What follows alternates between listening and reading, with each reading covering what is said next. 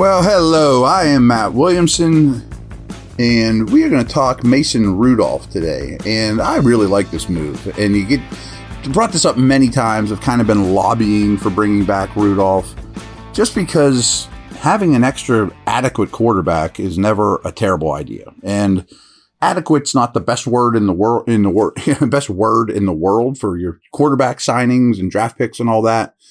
But trust me, when when I was at ESPN for 10 years, right about this time of year, I wrote my least favorite article of the year. They asked me to rank 32 backup quarterbacks post draft. And I beg you to try this. You know, just even pick a division, even pick this division. Backup quarterbacks are sparse and it's brutal out there. And to me, Rudolph is a middle of the road backup. And that has a lot of value in a league that played 69 starting quarterbacks last year.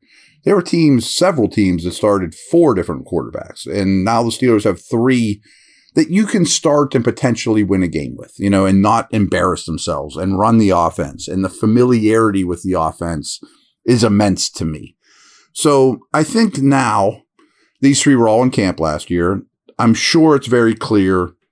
Kenny's the one, Mitch is the two, Mason, you're the three. Um, and how I'll be really interested to see how they spread out those snaps. And all three are going to make the team. They don't have to worry about these camp arms and those type of things anymore. You know who your three quarterbacks are going to be. But there's some angles here. Is from what I've seen, I didn't see the money. I assume it won't be huge, but it sounds like Rudolph signed a one year deal. That's not official yet. Mitch only has one more year on his deal. Before this, I had you know thrown out the idea why not tack a year on to Trubisky's contract and lighten his cap hit this year, and then you have next year's backup set. And then even when the Rudolph stuff came up, I thought, what if you signed Rudolph to a two year deal? They only signed him to a one. Send Mitch on his way after this year. He'll probably help you in the comp pick world, Trubisky leaving, and Rudolph's boom, easy number two, super familiar. Him and Kenny will get along, all that stuff. So now you got two that are coming up after the season. Now this isn't Montana and Young hitting the open market where you can't get bring either back. You know, even if one or two of them have a very good year or some really good starts, or heaven forbid Kenny gets hurt early and Trubisky plays 12 games and wins nine of them. I mean, you probably would have to send him on his way. But also, also there's the factor of now, keep talking about quarterback injuries around the league. If someone goes down from another team, I think you'll get calls about Trubisky and maybe he's worth a fifth round pick a month ago, but in three months he's worth a third. You know what I mean? And you you're already set at the backup spot. They're going to keep three. They always keep three. The pecking order is very obvious. I don't have a strong opinion of how they'll divvy out snaps in terms of the three preseason games, but I don't think we have to figure that out on May 16th at the moment. So I like this quite a bit. I mean, again, you have three quarterbacks that, frankly, the Rams, the Panthers, these teams that were just riddled with injuries would have killed for last year. I mean, in Trubisky and Rudolph in particular, backup types. So I do think those guys have value. And why not keep a known, a known, you know, I mean, you know exactly who this guy is, hard worker, not a huge upside, but I think he's a long term number two in the league. Trubisky probably views himself as more than that, and I understand that. Um, and which is probably why he wants to hit the open market a year from now, and maybe he gets a ch- chance to shine, whether it's preseason or due to injuries, or maybe Kenny falls on his face, which I don't think he will. Um, but it's a good situation for all. It's certainly a buyer's market without question, you know, across the league. And I'm a little shocked that someone didn't have a, a, a spot for Rudolph that was a little more favorable to make him a true number two. Um, be back in a minute here to talk about some other potential roster rumblings.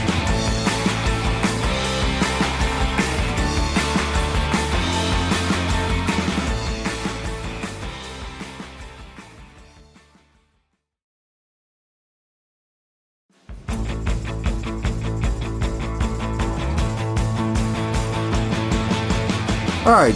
Yesterday, the Steelers also had Kwon Alexander in for a visit a off the ball linebacker. Most of his time was with the Bucs. bounced around the league a little bit the last couple years. I think he's been in the league eight years, give or take. He's a third round pick out of LSU. Ran like a 4.55 coming out. I mean, he is an athlete that flies around the field. Now, sometimes they bring these guys in for a visit. Bud Dupree comes to mind just for medicals. And I do think there are some Alexander medical stuff out there. He's, you know, he's a little bit smaller at his age and he's bounced around. Um, last three years, he hasn't played a ton of snaps, but he's been a part of defenses.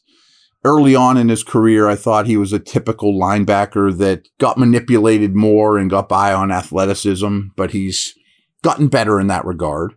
Um, he's not a star. I mean, he's a roster filler dude that I think would compete with Roberts, although they're a lot different. I mean, it, Roberts is more the heavier take on guy.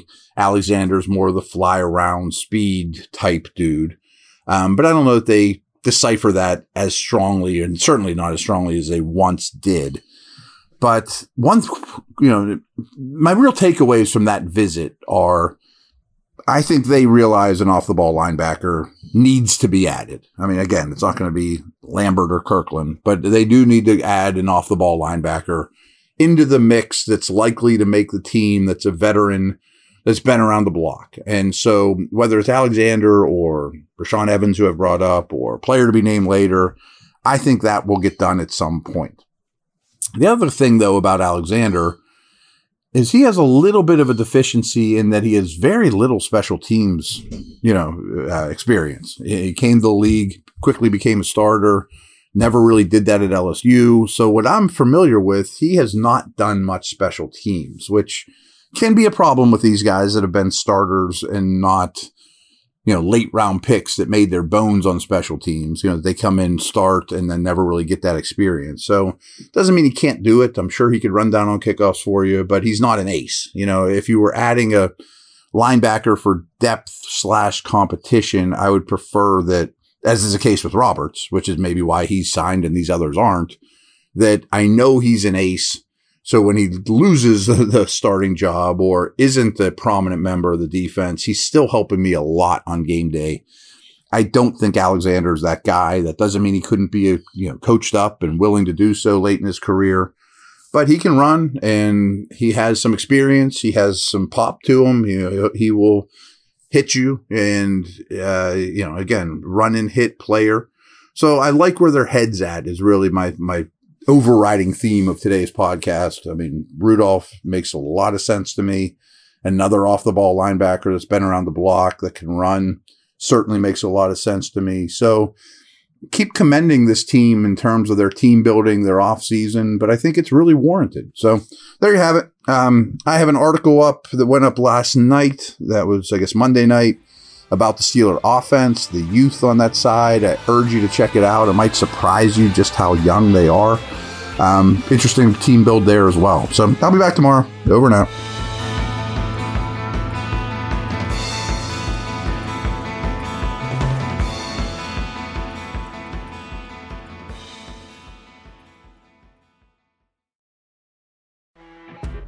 You know, when you're listening to a true crime story that has an unbelievable plot twist that makes you stop in your tracks? That's what our podcast, People Are the Worst, brings you with each episode. I'm Rachel. And I'm Rebecca. We're identical twins who love true crime cases that make you say, didn't see that coming, and we hate the people responsible for them. Listen to People Are the Worst now on Apple, Spotify, or wherever you get your podcasts.